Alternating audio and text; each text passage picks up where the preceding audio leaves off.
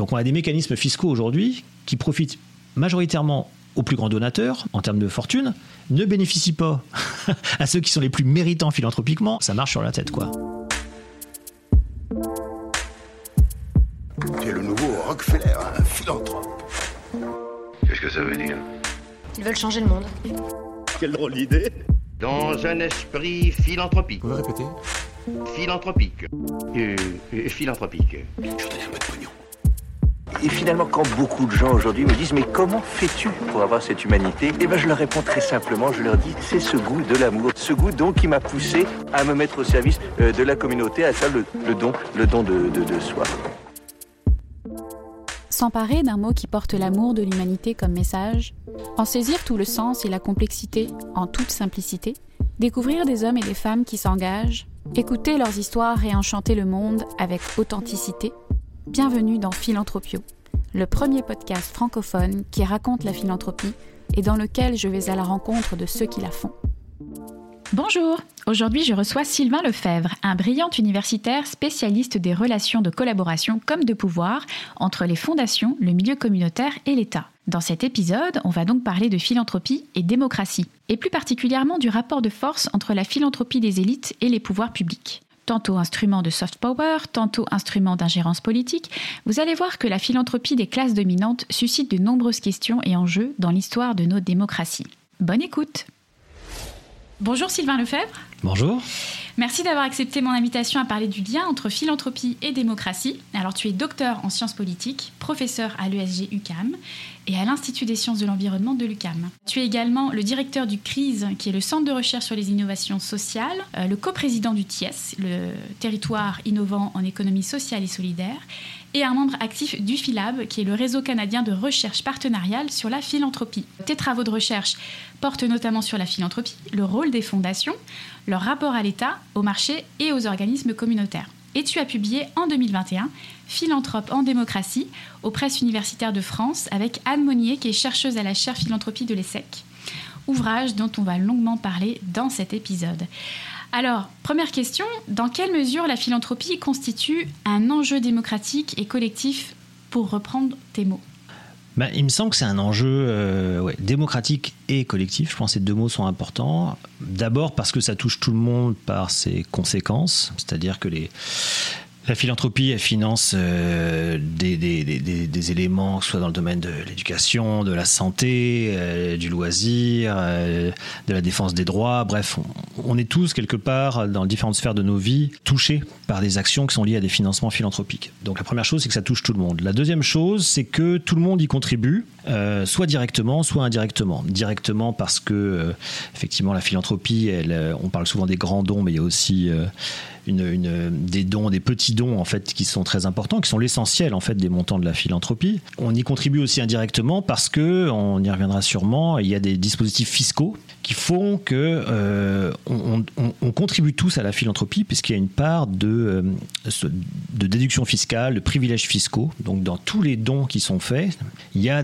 un, soutien collectif auquel on contribue tous. Donc c'est le deuxième élément. Donc on est tous touchés, on y contribue tous. Et la troisième chose, c'est que ben, la philanthropie, là, c'est par sa, par sa nature, c'est-à-dire comme type de, lien social. C'est-à-dire que la philanthropie, c'est, euh, oui, on peut dire, si on, dire, on le rabat vraiment à un niveau très matériel, on peut dire c'est de la circulation de dons, de ressources matérielles. Des fois, on ajoute aussi euh, du temps. Mais quand on étudie la philanthropie, on sait que au-delà de cette circulation, il y a le lien qui est, qui est tissé à travers ça. Et, et donc, euh, la manière dont s'exerce la philanthropie, euh, c'est un peu la, la, la thèse qu'on qu défend dans le livre quelque part, c'est que la manière dont s'exerce la philanthropie peut tout autant euh, renforcer ces liens euh, sociaux et des liens des fois démocratiques, ou au contraire euh, affaiblir des liens démocratiques et renforcer des pouvoirs plus plutocratiques, c'est-à-dire avec le pouvoir de l'argent, ou, ou, voilà donner plus de pouvoir aux élites. Donc voilà, c'est le fonctionnement même de la philanthropie qui, est lié à des liens sociaux qui se tissent au-delà du transfert d'argent, qui fait que euh, ça touche le fonctionnement de la société. Il y a cette idée aussi de, se demander qui décide finalement ce qui relève de l'intérêt général ou non. Ça, c'est une vraie question, la question de la légitimité, mais je pense qu'on pourra y revenir. Euh, un petit peu plus tard. Ces derniers temps, on assiste à une remise en cause de plus en plus forte des rapports de pouvoir entre la philanthropie des élites et l'action des pouvoirs publics en matière d'intérêt général. Est-ce que c'est une posture qui est nouvelle dans l'histoire de nos démocraties? Euh, Non.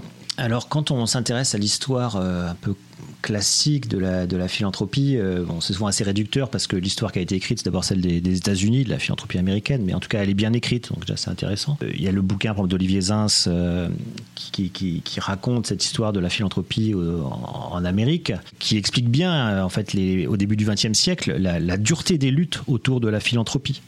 L'inacceptabilité sociale de la philanthropie dans cette période où on est au moment d'une révolution industrielle où le nombre de millionnaires euh, s'accroît. Hein. Il nous rappelle euh, la fin du 19e, il y a une centaine de, millionnaires. 20 euh, ans plus tard, il y en a 4000. En 1916, il y a 40 000 millionnaires. Donc c'est une période d'accroissement du nombre de millionnaires. Et c'est les deux premiers milliardaires, en fait, qui, aussi qui, naissent par leur fortune. John D. Rockefeller et Henry Ford, c'est les deux premiers milliardaires de, l'histoire et qui créent de grandes fondations. Et ce qui est intéressant, c'est que quand il nous raconte, Olivier Zins, cette histoire, il nous, il nous rappelle toutes les oppositions très fortes, extrêmement dures. Alors, autant de la part des récipiendaires de la philanthropie. Par exemple, euh, ici en Amérique du Nord, donc euh, aux, États-Unis et aussi au Canada, il y avait euh, Carnegie comme ça qui voulait financer tout un tas de bibliothèques, construction de bibliothèques. Zins nous rappelle Pennsylvanie, en Pennsylvanie, près de la moitié des villes en fait auxquelles Carnegie voulait offrir des bibliothèques ont refusé les bibliothèques. Donc c'était à la fois les, bénéficiaires qui refusaient, mais aussi les élites religieuses et politiques, les élites religieuses qui avaient des discours très durs contre ce qu'on appelait l'argent entaché, le tainted money, c'est-à-dire euh, un argent qui est sale par sa provenance parce que là, c'était des fortunes dont on connaissait l'histoire très récente. D'ailleurs, c'était même pas une histoire, c'était un présent. Et donc, euh, c'était euh, des, fortunes qui avaient été faites grâce à des trusts qui étaient, il y avait des, luttes légales aux États-Unis pour démanteler ces trusts, avec aussi une exploitation très forte des, des ouvriers, des, des, euh, des tueries, des massacres euh, contre les ouvriers qui voulaient se, syndiquer. Donc bref, il y avait des contestations des élites religieuses contre ce qu'ils appelaient l'argent entaché et qui appelaient à refuser cet argent entaché. Et euh, des élites politiques aussi, il faut se souvenir, par exemple, une des premières fondations, enfin, Rockefeller, en fait, le pouvoir politique va refuser son incorporation aux États-Unis dans, dans, un premier temps, en disant, je cite, c'est dans le bouquin d'Olivier Zins, on parle d'une machination destinée à perpétuer une énorme fortune absolument contraire à l'intérêt public. Donc on refuse de créer une fondation parce qu'on dit c'est un pouvoir économique déjà tellement grand que si on laisse se créer la fondation, ça crée un pouvoir politique. Ça transforme un pouvoir économique en pouvoir politique. Et on est dans un système qui se veut démocratique, et là, ça devient un système plutocratique. Pour plein de raisons, plus tard, la fondation va être finalement, euh, va naître. Mais vous voyez, il y a des périodes où il y aura des oppositions extrêmement dures. Et c'est pas un hasard si euh, je rappelais que c'est une période de, au moment de la révolution industrielle, de croissance des inégalités. C'est qu'aujourd'hui aussi, on est dans une période depuis une trentaine d'années de très forte hausse des inégalités. Et c'est aussi dans ce contexte-là, je parlais de la thématique de l'argent entaché, la question du pouvoir plutocratique, mais il y a aussi cette question des inégalités. Euh, là, on sort, enfin on sort, on est encore euh, pas mal dans la pandémie, qui est une période effectivement où ce sont les années où, euh, où l'accroissement des, richesses ont été les plus fortes pour les milliardaires. Au Canada, par exemple, il y a dix principaux milliardaires, leur richesse a cru de 12 milliards pendant la pandémie. La moitié d'entre eux ont des fondations importantes. Il est évident que l'action de ces fondations, la réception de cette action est nécessairement teintée par le fait qu'on est dans un contexte où ces fortunes-là ont cru de manière extrêmement importante. Donc euh, la chambre d'écho, euh, dans une période de très forte croissance des inégalités, euh, qui est donnée à la philanthropie, fait que son sens change. Voilà. Donc c'est intéressant, je pense, de se rappeler que cette période de forte contestation de la philanthropie, c'était une période de croissance des inégalités et qu'aujourd'hui, un siècle plus tard, il y a quelques échos aussi à ce niveau-là. Tu as parlé de la situation américaine, mais euh, qu'est-ce qui s'est passé euh, historiquement de l'autre côté de l'Atlantique? En Europe? Mhm. Alors c'est une histoire très différente, l'histoire de la philanthropie euh, en Europe. D'abord, ça dépend si on parle du mot même de, de philanthropie. par exemple, en France, le mot de philanthropie, en fait, il va naître alors autour de la, notamment euh, après la Révolution française, un peu comme une version laïcisée contre la charité. Euh. C'est-à-dire, c'est une, ça va être comme une espèce de, conception de pour le bien commun, mais qui s'oppose à la charité, donc euh, à la fois non liée à la dimension religieuse, et aussi avec la charité qui est critiquée comme la vertu est dans le geste de donner, mais le geste rabaisse celui qui reçoit, parce que celui qui donne est au-dessus. Alors que là, on va dire, c'est une philanthropie qui va, qui va être définie par le fait qu'elle cherche de, à euh, vraiment par rapport aux causes des problèmes sociaux. Euh, et donc, il va s'entourer très vite d'experts et donc qui, va avoir le langage, on va dire, des, dit des capacités. Et le, chapitre de, on a des chapitres dans le livre qui, parlent de ça, en fait aussi de ces capacités. Le chapitre de Nagisa Mitsushima, en fait, où c'est des gens qui vont, qui, qui, vont, par exemple, lutter par rapport aux problématiques de l'éducation, de la petite enfance, de l'hygiène, qui vont être des réformateurs. Donc des réformateurs du monde des prisons. Donc il y a vraiment une idée de d'expertise très forte. Euh, des gens qui se définissent comme euh, ayant des capacités euh, intellectuelles, en fait. ils, peuvent comprendre les, les, causes, ils savent quelque part mieux que ceux qui vivent les problèmes, ce qu'il faut faire. Donc euh, l'histoire euh, du mot en France est assez di différente parce qu'elle est liée à cette espèce de euh, presque j'allais dire de conception euh, laïcisée de la religion. Après le mot disparaît pendant très longtemps. Euh, moi j'ai fait ma thèse il y a quand même pas si longtemps que ça. Quand j'ai fait ma thèse de doctorat en France dans les années 2000, le mot philanthropie était absolument je ne l'ai jamais rencontré quasiment à mmh. part un reliquat historique que je croisais de ci de là. Il est revenu dans les années 2010 euh, mais il a eu une éclipse, euh, il a été connoté très négativement le mot philanthropie pendant longtemps euh, en France. Alors c'est ça, il y a des histoires nationales autour du mot qui sont des fois très différentes. Le champ sémantique autour de, la philanthropie euh, et de, voir euh, effectivement toutes les connotations positives ou négatives en fonction des époques, des événements historiques. C'est, en tout cas, je trouve que c'est un, un, sujet en soi qui est très intéressant. En introduction de ton livre, euh, tu t'appuies sur la figure de Bill Gates et l'incendie de Notre-Dame de Paris pour illustrer les critiques adressées à la grande philanthropie. Alors si on prend ces deux exemples, les critiques sont effectivement très acerbes. Bill Gates est surnommé le surintendant non élu des écoles publiques ou encore de, l'OMS euh, donc de l'Organisation mondiale de la santé. Et le ruissellement des dons des grandes euh, fortunes pour la reconstruction de Notre-Dame de Paris a inspiré aussi des commentaires hostiles, comme euh, le Téléthon des milliardaires, euh, accusé de faire euh, du patrimoine washing, l'île de la Cité devenant leur nouveau paradis fiscal. Donc on voit bien que dans les médias, la philanthropie oligarchique l'emporte sur la philanthropie de masse, qui est clairement sous-représentée.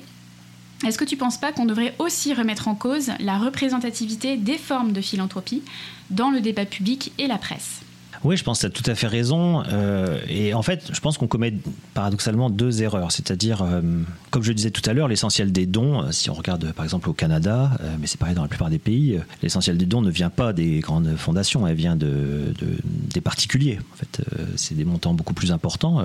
donc on devrait davantage parler de, ce qu'on appelle la philanthropie, la philanthropie de masse par rapport à la philanthropie des élites. Ceci dit, si on s'intéresse à qui donne dans la philanthropie de masse, en fait, elle est, il y a une concentration extrême des dons du côté des grands donateurs. Euh, moi, j'avais repris les données de, de l'Agence du revenu, ces données publiques euh, au Canada, et c'était vraiment, on voit, donc à la fois, si on prend euh, qui donne, bon, bah, il y a une concentration très importante, et qui donne, c'est les, les, foyers les plus riches. Hein. J'avais, pris les, les, chiffres, la dernière, la dernière grande enquête, c'était en, je ne vais pas dire de, de bêtises, il y, a, une dizaine d'années. Et euh, c'était près de 66% en fait qui étaient donnés par les, foyers les plus riches, donc les 10% les, plus riches. Donc l'essentiel des dons est très, est très concentré. Et c'est une tendance qui s'accroît. Depuis une vingtaine d'années, la part de l'ensemble des dons donnés par les plus riches devient de plus en plus importante. En fait, le, le don de monsieur et madame tout le monde stagne ou baisse dans la plupart des pays. Ce qui augmente, c'est les dons des très riches donc c'est pour ça que je dis qu'on a un peu une, double, on commet une double erreur. C'est-à-dire quand on parle de la philanthropie, on parle des grandes fondations. En fait, il faudrait parler de la, des dons de, de, la philanthropie de masse. Mais au sein de la philanthropie de masse, en fait, il y a une très forte concentration des dons. Du côté des fondations aussi, il y a un effet un peu trompe-l'œil, c'est-à-dire qu'on va beaucoup s'intéresser à la fondation Gates ou aux grandes fondations euh, qu'on qu connaît. Par exemple, au Québec, on va penser à la fondation Lucie et André Chagnon, aux fondations euh, qui sont aux fondations Saputo, donc les, les plus gros montants. Alors que si on regarde la population, moi je m'étais intéressé à la population des, des, des, des, fondations au Canada, sur 10 000 fondations, en fait, euh, la plupart des fondations, euh, c'est des, tout petits montants. Euh, elles n'ont pas de salariés, la plupart, donc pas de salariés, donc c'est juste des bénévoles. Les fondations familiales, c'est un CA avec des gens de la famille qui se réunissent ensemble pour, par exemple, une fondation familiale qui se crée autour de la mémoire d'un enfant qui a été disparu en lien avec un accident ou une maladie rare ou une famille qui décide de, de créer quelque chose. Mais c'est petits montants en fait à la mémoire d'eux, puis qui contribuent par rapport à cette maladie. Bon, ils vont se réunir une fois ou deux par an pour dire qu'est-ce qu'on soutient cette année.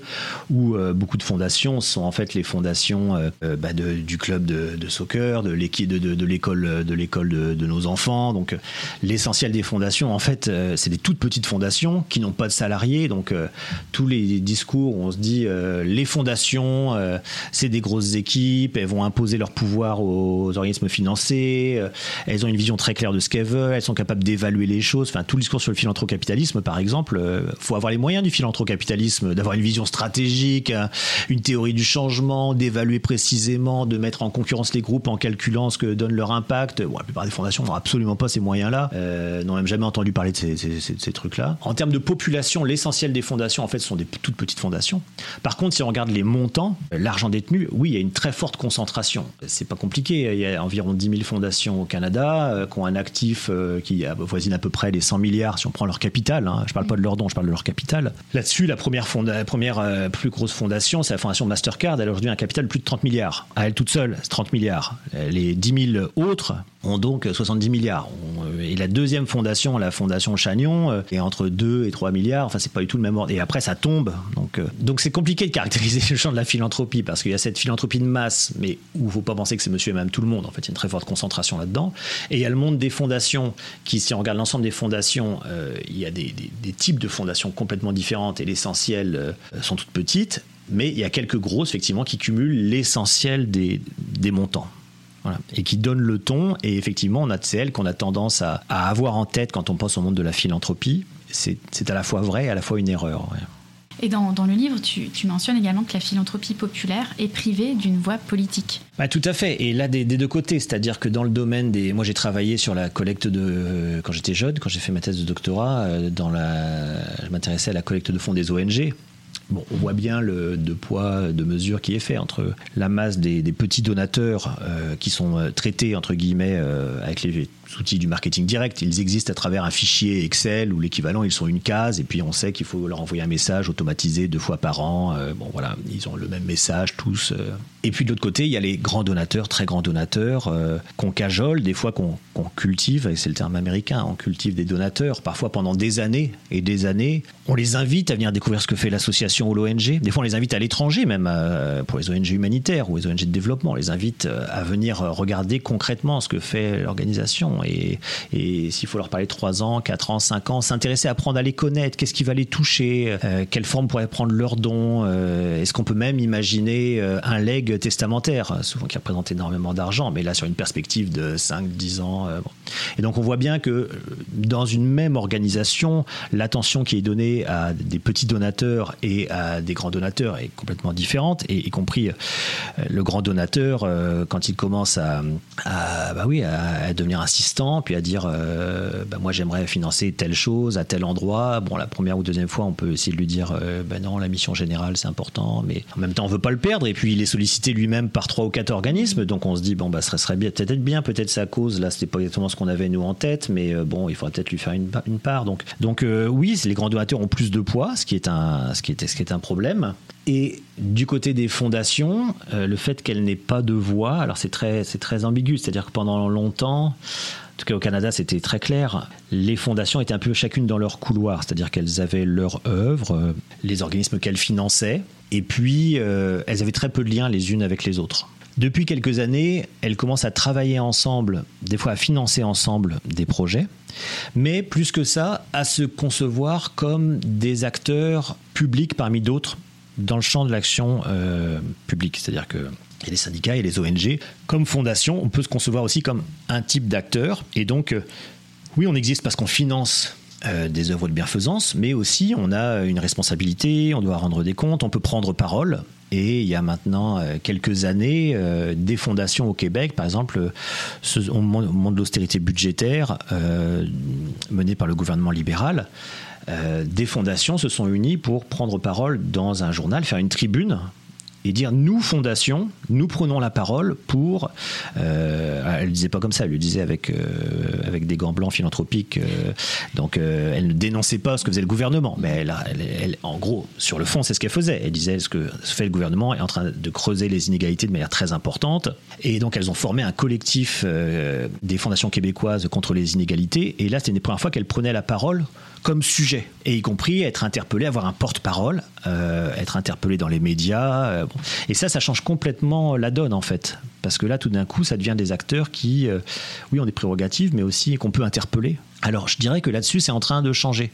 Les fondations elles-mêmes, pour certaines, commencent à assumer leur rôle dans le débat public. Mais c'est vraiment le tout début, tout début, tout début. Elles y mettent un demi-doigt de pied. Euh, tu en appelles à une démocratisation de la pratique philanthropique pour que chacun y voit au chapitre. Mais concrètement, comment on fait pour y parvenir? Moi, ça me fait penser un peu au sujet de la démocratisation euh, culturelle, par exemple. Tu vois, c'est un peu un vœu, un vœu pieux. euh. je ferai un peu ce parallèle-là avec la, la démocratisation de la pratique philanthropique. Ouais. Concrètement, ce serait quoi des pistes de développement?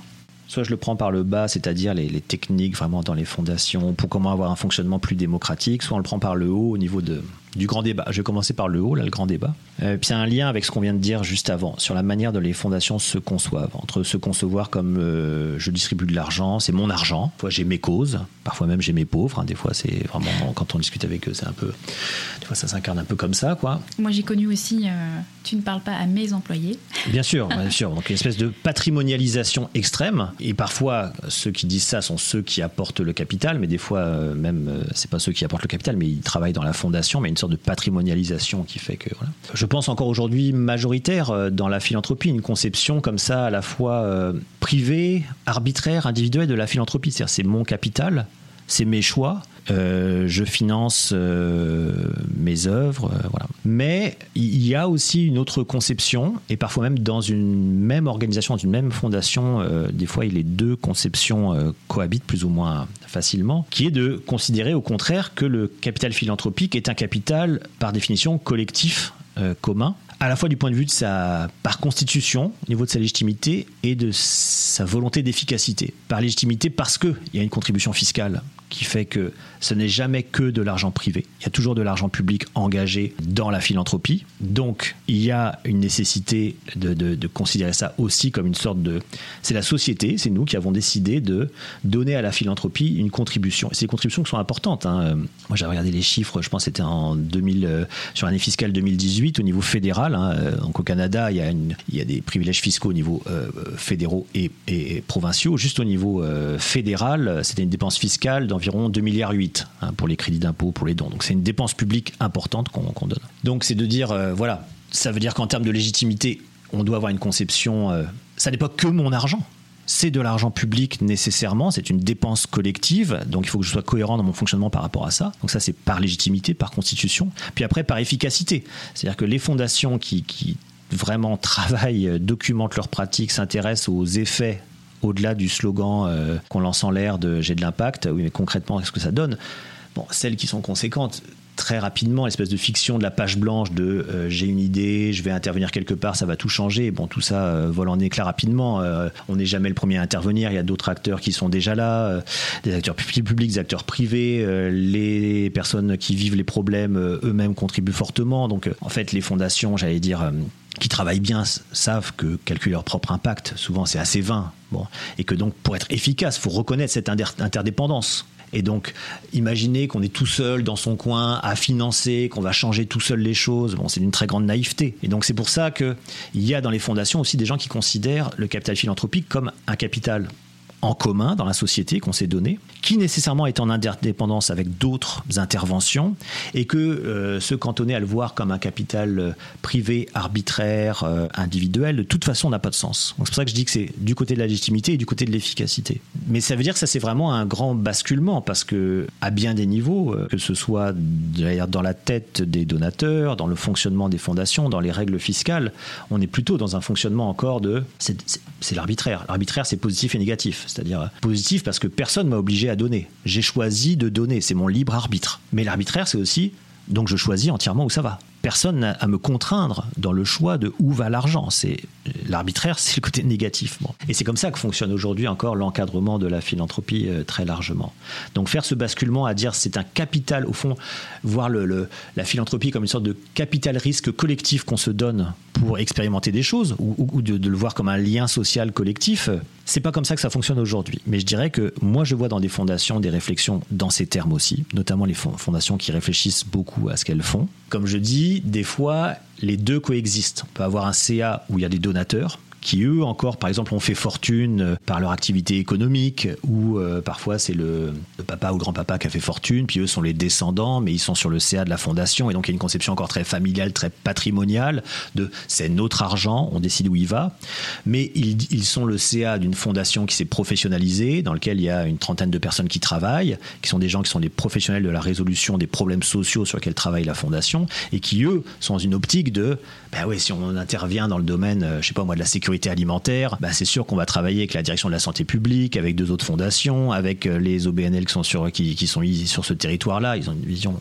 en termes d'interdépendance, quoi, et de, de jouer collectif. Donc c'est pour ça que je dis que ces lignes de conception privée arbitraire, euh, collectif interdépendant, traversent le champ de la philanthropie et les organismes.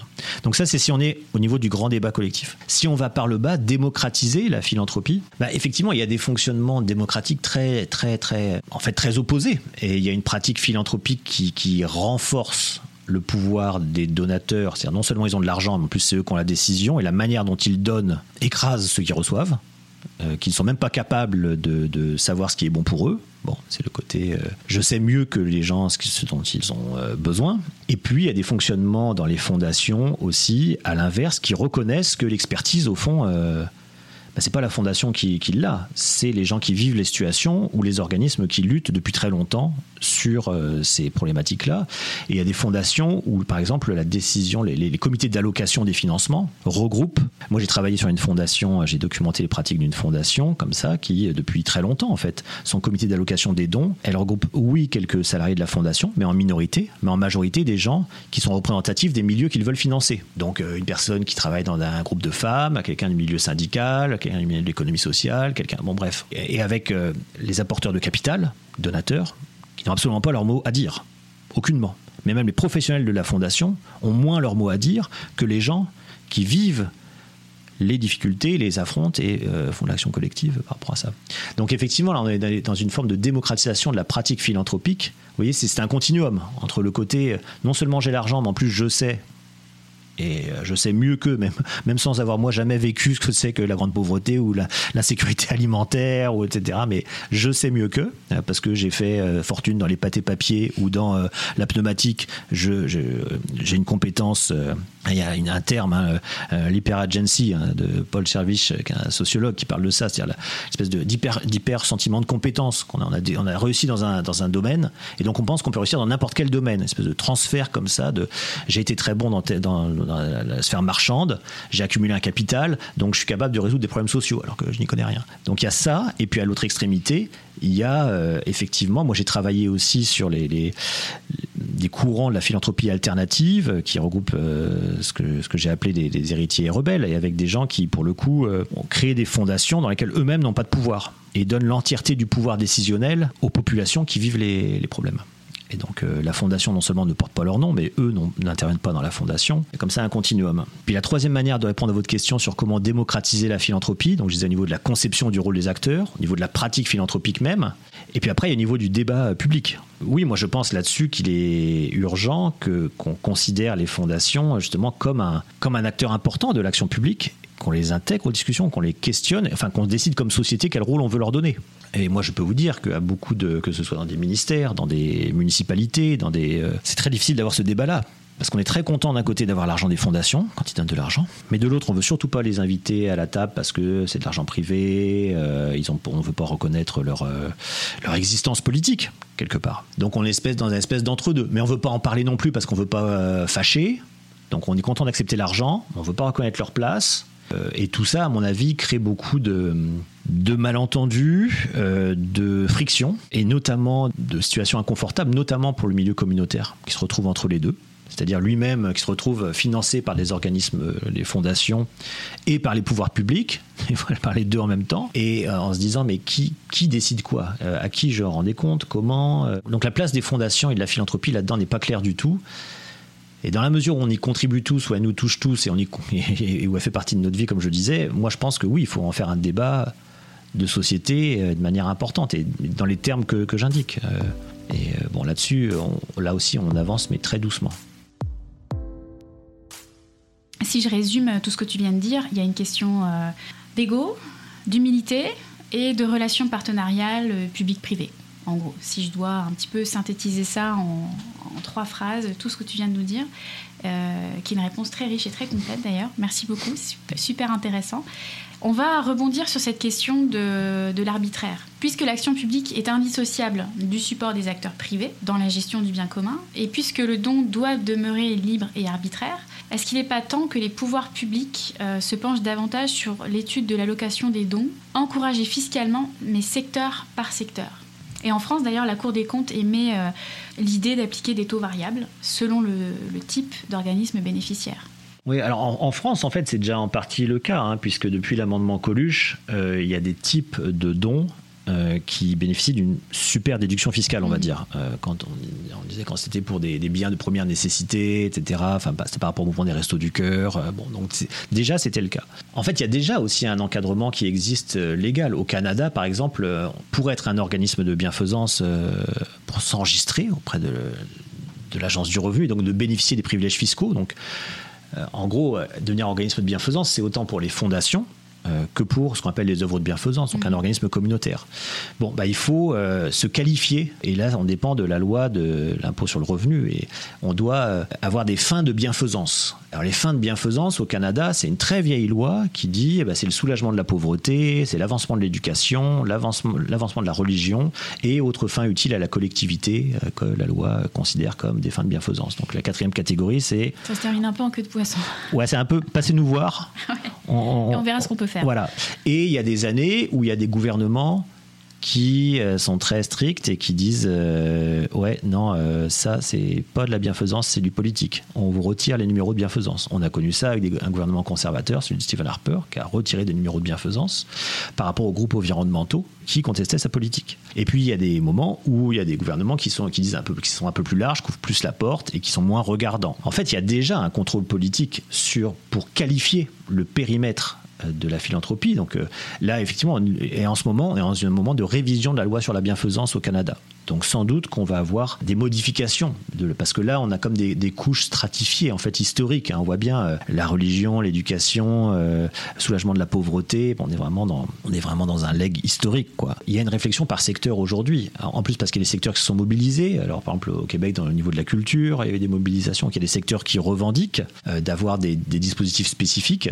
Au Québec on l'a eu dans le domaine du sport, dans le domaine de la culture, avec la mise en place de, vraiment de, de mécanismes d'appariement. Donc c'est-à-dire pour avoir du financement public, il faut acheter du financement privé avant, puis on a droit à des bonifications. Donc cette réflexion, elle est en cours en termes de, secteur, tout à fait. Et on pense que ça va euh, bouger avec toute la question en ce moment sur la loi sur la bienfaisance, oui, elle est sur le type de secteur, mais elle est aussi sur le type d'acteur. C'est-à-dire, euh, traditionnellement, c'était, on finançait le, non-profit. Par exemple, au Québec, le secteur de l'économie sociale, c'est très important. Le secteur de l'économie sociale euh, ne se qualifie pas pour la bienfaisance. Par exemple, les fondations ne pouvaient pas financer, imaginons, des coops ou des. Ça fait longtemps que c'est une revendication du milieu de dire, bah, nous, on est une coop d'intégration par le travail de personnes handicapées ou en marge situation de l'emploi. On est totalement avec des fins de, bienfaisance. Euh, l'activité économique n'est qu'un moyen de la mission sociale, donc on voudrait être qualifié. Donc, mais de l'autre côté, est-ce que ça veut dire qu'une entreprise privée qui dit euh, oui on fait des très très gros bénéfices mais derrière il y a une idée de changer la société pour des bonnes raisons. Enfin on peut vendre des pots de yaourt en disant que c'est pour euh, changer euh, l'estime de soi des gens par la publicité. Donc euh, la question du périmètre de qui va être accepté comme pouvant recevoir des dons euh, et être organisme de bienfaisance, c'est un très vif débat. Et autour de la notion de la frontière, un peu l'espèce de, frontière de la lucrativité, de la non-lucrativité, juste jusqu'ici qui était un peu une, ligne rouge. Aujourd'hui avec l'entrepreneuriat social, etc. Donc cette réflexion par secteur, elle est en train de se faire. Je pense qu'elle est nécessaire. Comme je disais, c'est une très grosse dépense publique. Puis vous parliez de la Cour des comptes. En France, la Cour des comptes a, émis des, a fait des rapports euh, très stricts hein, sur l'augmentation très importante de la dépense publique par rapport au crédit d'impôt. Au Canada, c'est une dépense aussi en augmentation de manière importante. Et je vous ramène à ce que je disais au début, c'est-à-dire que dans l'augmentation des dons de monsieur et madame tout le monde, c'est pas n'importe qui qui donne. Et de plus en plus, c'est les très grands donateurs qui donnent. Donc l'augmentation de cette dépense publique profite ultra majoritairement aux ménages les plus riches, alors qu'elle est inscrite comme dépense sociale. Donc on voit bien comme mécanisme, et même à l'autre bout du spectre, ceux qui sont les ménages les moins fortunés, en fait quand on compare en termes d'efforts philanthropiques, donnent plus que les plus riches, par rapport à leurs revenus à eux, la part qu'ils consacrent aux dons est plus importante que les plus riches, mais eux ne bénéficient pas des privilèges fiscaux, puisque pour en bénéficier, il faut payer, euh, payer euh, l'impôt sur le revenu. Donc on a des mécanismes fiscaux aujourd'hui qui profitent majoritairement aux plus grands donateurs mhm. en termes de fortune, ne bénéficient pas à ceux qui sont les plus méritants philanthropiquement et qui sont les plus pauvres. Ça, marche sur la tête, quoi. Ouais, ça, on en a parlé euh, avec mon, mon, invité Charles Sélène dans, un, dans un, un, podcast précédent. J'aimerais à présent qu'on parle de la contribution très intéressante de Nagisa Mitsushima, qui nous amène à considérer la philanthropie comme un espace politique et une alternative à la scène électorale en France entre 1815 et 1848, donc avant l'avènement du suffrage universel.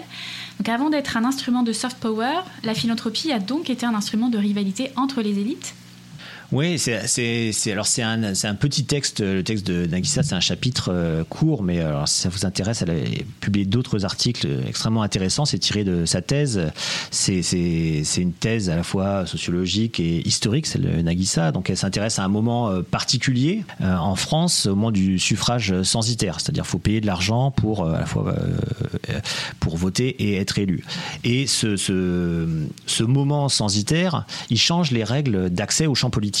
Et elle, elle s'intéresse à euh, des philanthropes dans cette période, alors 1815-1848, là, euh, en France, euh, qui sont marginalisés par le suffrage censitaire. C'est-à-dire que, pour, plein de raisons, en fait, ils sont, un peu les perdants de, cette réforme de mode de, scrutin. Ils n'ont pas les réseaux sociaux pour être élus, pas assez de grande fortune pour participer.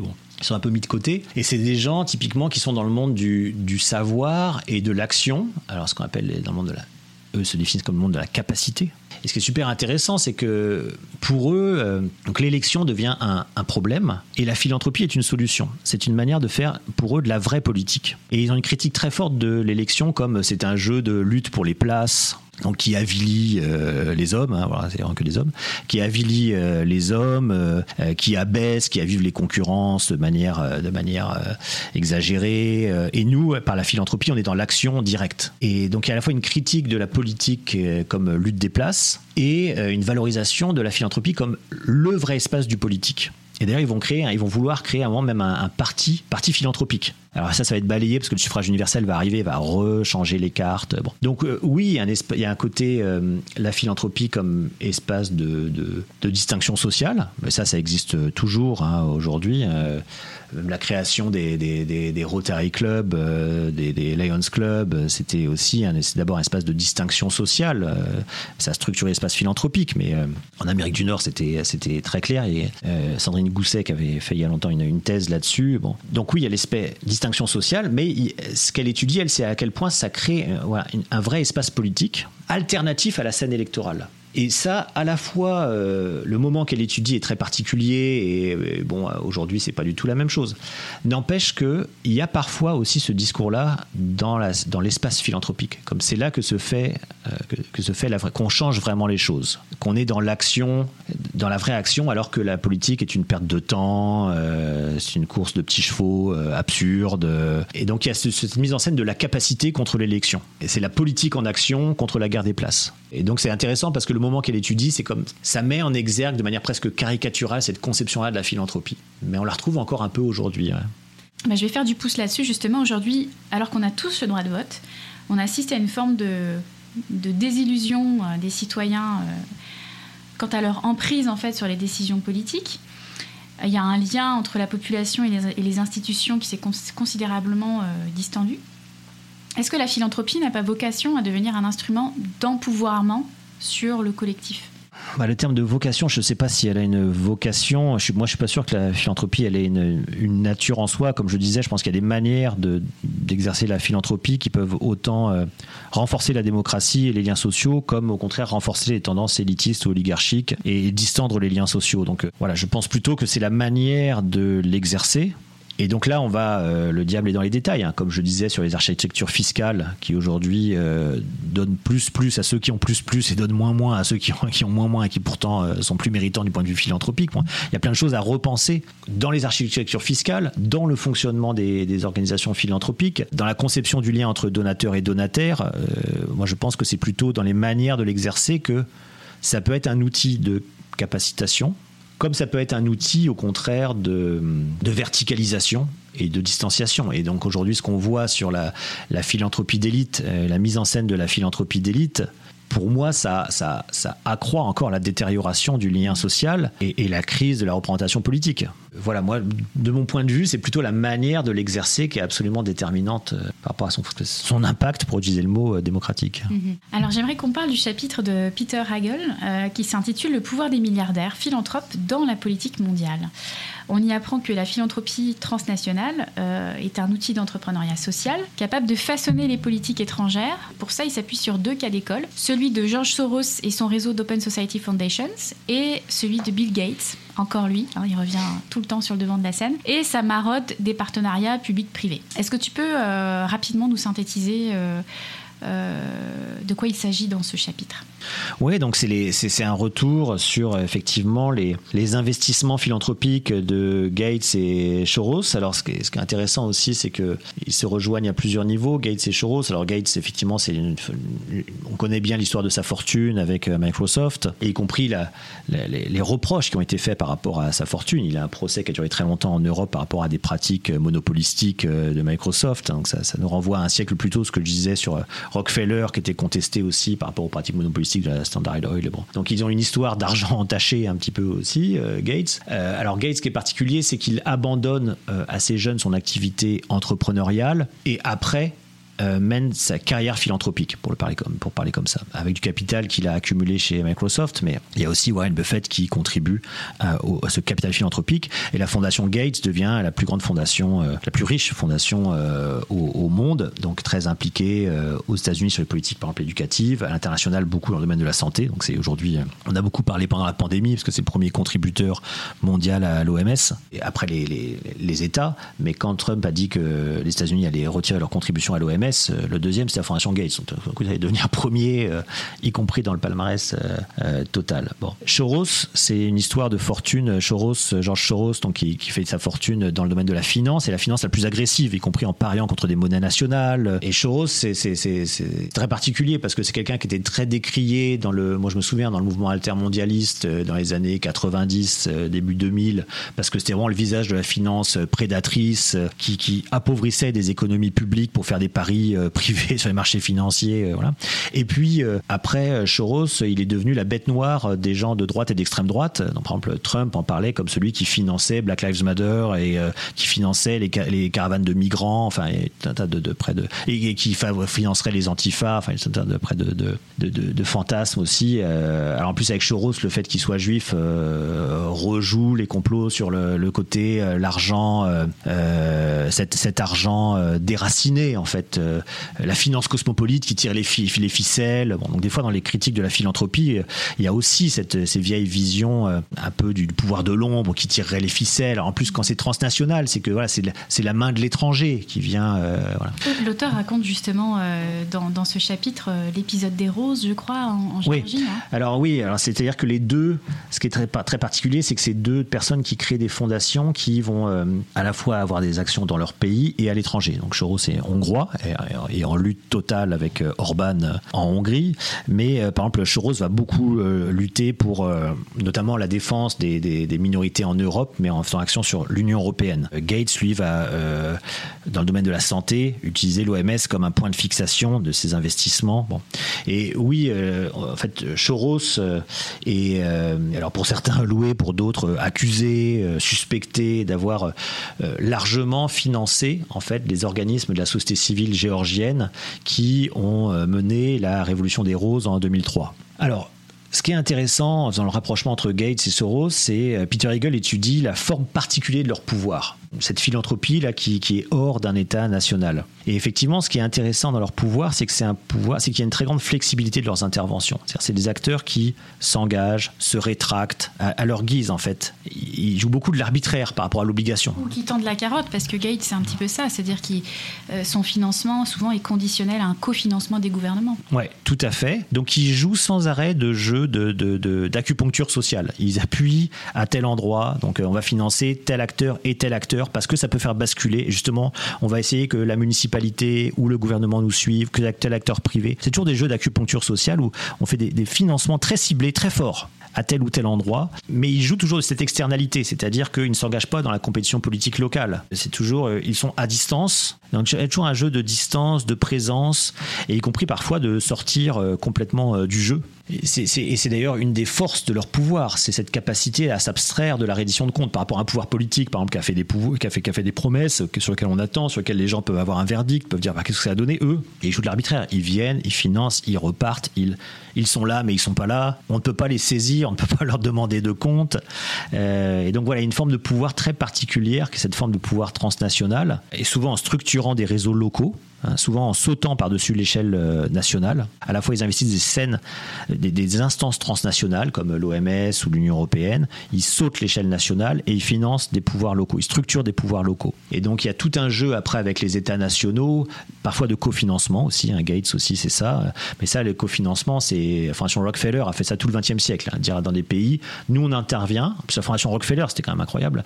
Ils finançaient la mise en place de systèmes publics de santé. Mais il disait on, aide à créer des hôpitaux, on aide à créer un service public de santé.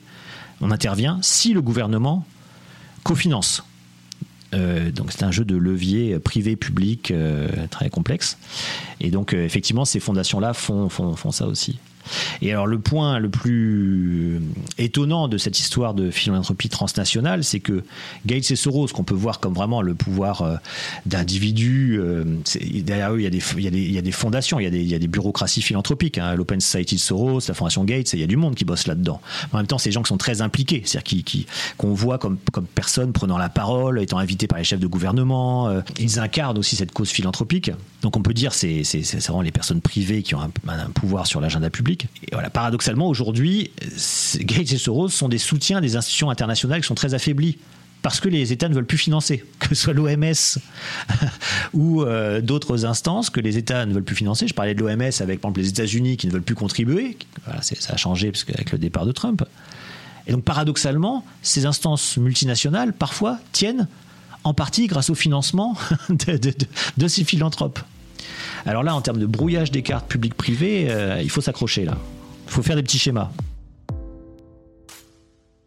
Justement, d'un côté, on parle d'ingérence, de violation du droit à l'autodétermination collective, et de l'autre, bah, il semble indispensable de se priver de ses ressources et de l'engagement de ses leaders euh, philanthropiques. Alors, est-ce que la régulation de la philanthropie transnationale, c'est un problème insoluble? Est-ce qu'il est-ce qu'un mur de feu est possible entre les États et leurs prétendus sauveurs? Bon, ça c'est compliqué cette question-là parce que bon, euh, déjà pour les acteurs publics, il n'y a pas de gouvernance mondiale. On voit comme le multilatéralisme est est en recul dans la situation internationale actuelle. On l'a vu pendant la, la Covid. Euh, Là, bon, avec l'Ukraine, ça, change un peu. Tout d'un coup, on redécouvre l'importance des plateformes euh, multilatérales. Donc, pour les, pouvoirs pub- les acteurs publics, déjà, on a la difficulté. Alors, avec les pouvoirs privés, oui, euh, il n'y a, pas de pouvoir transnational public en face qui régule le pouvoir des philanthropes sur cette scène-là. C'est très clair.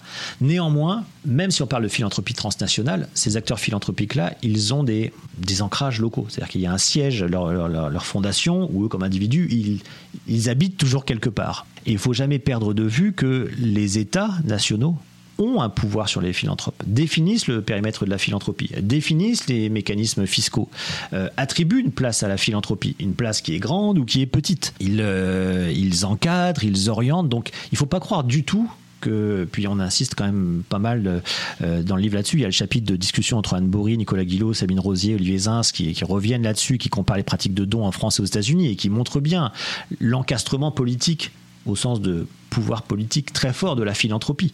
Et y compris aux États-Unis, où euh, la, la, fable de euh, aux États-Unis, euh, ce serait un État faible et la philanthropie serait très forte et fait ce qu'elle veut, c'est pas vrai. Le pouvoir politique aux États-Unis et la philanthropie sont très imbriqués et il y a une détermination politique très forte, une orientation politique très forte. C'est le cas aussi. en Europe. Donc l'État, quand il le veut, il sait très bien orienter la philanthropie, réduire le périmètre de la philanthropie, orienter, canaliser. Euh, et de l'autre côté, la philanthropie, les fondations, euh, moi par exemple les fondations sur lesquelles je travaille, peuvent avoir des visions complètement différentes de leur rapport à l'État. Il y en a qui se conçoivent euh, en complément de l'État, c'est-à-dire qu'on va faire ce que l'État ne fait pas, par exemple financer l'innovation sociale ou dans le domaine médical financer les maladies orphelines. bref, on va être là où l'État n'est pas. D'autres se voient en prolongement de l'État on fait la même chose que l'État, mais sauf que nous, on est plus agile, ou on le fait différemment, ou d'autres se voient en alternative. Donc des fois, alternative dans le sens où euh, contre l'État, euh, par exemple, on va faire de la défense des droits euh, et on va donner des moyens à une société civile qui est en opposition à l'État. donc les conceptions des fondations dans leur rapport à l'État, là aussi, sont très diverses. Il ne faut pas imaginer qu'il y a une homogénéité dans les rapports des fondations à l'État. Je crois qu'en une heure de temps, là, on a vu euh, la complexité de la philanthropie euh, à travers euh, ton, intervention, très, très riche, encore une fois. Est-ce que tu as envie de conclure par quelque chose d'un peu plus léger? Est-ce que tu as envie de conclure par un dernier message à nos auditeurs? Ah, c'est un petit livre de moins de 100 pages. Ça se lit bien. non, c'est un livre euh, qui, est écrit de manière. Euh, c'est des chapitres courts. Il s'emmène bien à la plage. Et surtout, moi, cette collection-là, je l'aime beaucoup parce que c'est une collection dans laquelle, à la fin, il y a une petite bibliographie commentée. Et donc, en deux, trois lignes, on vous dit euh, tel bouquin, pourquoi on l'a aimé, qu'est-ce qu'on peut aller chercher là-dedans. Et donc, moi, j'aime beaucoup cette. je commence souvent cette collection-là par, par la fin, en allant regarder la petite biblio commentée. Je confirme parce que je l'ai moi-même lu il y a un an euh, au camping euh, à Tadoussac, avec le chant des baleines. Euh, merci beaucoup Sylvain Lefebvre. Bah, merci beaucoup pour l'invitation, ça fait plaisir. Merci beaucoup d'avoir écouté Philanthropio. Vous avez aimé l'émission? Dites-le moi avec 5 étoiles et des commentaires sur l'application Apple Podcast. Vous pouvez retrouver également tous les épisodes sur philanthropio.com. Si vous souhaitez réagir, écrivez-moi à charlène at philanthropio.com. À bientôt pour dérouler le fil de nouveaux récits.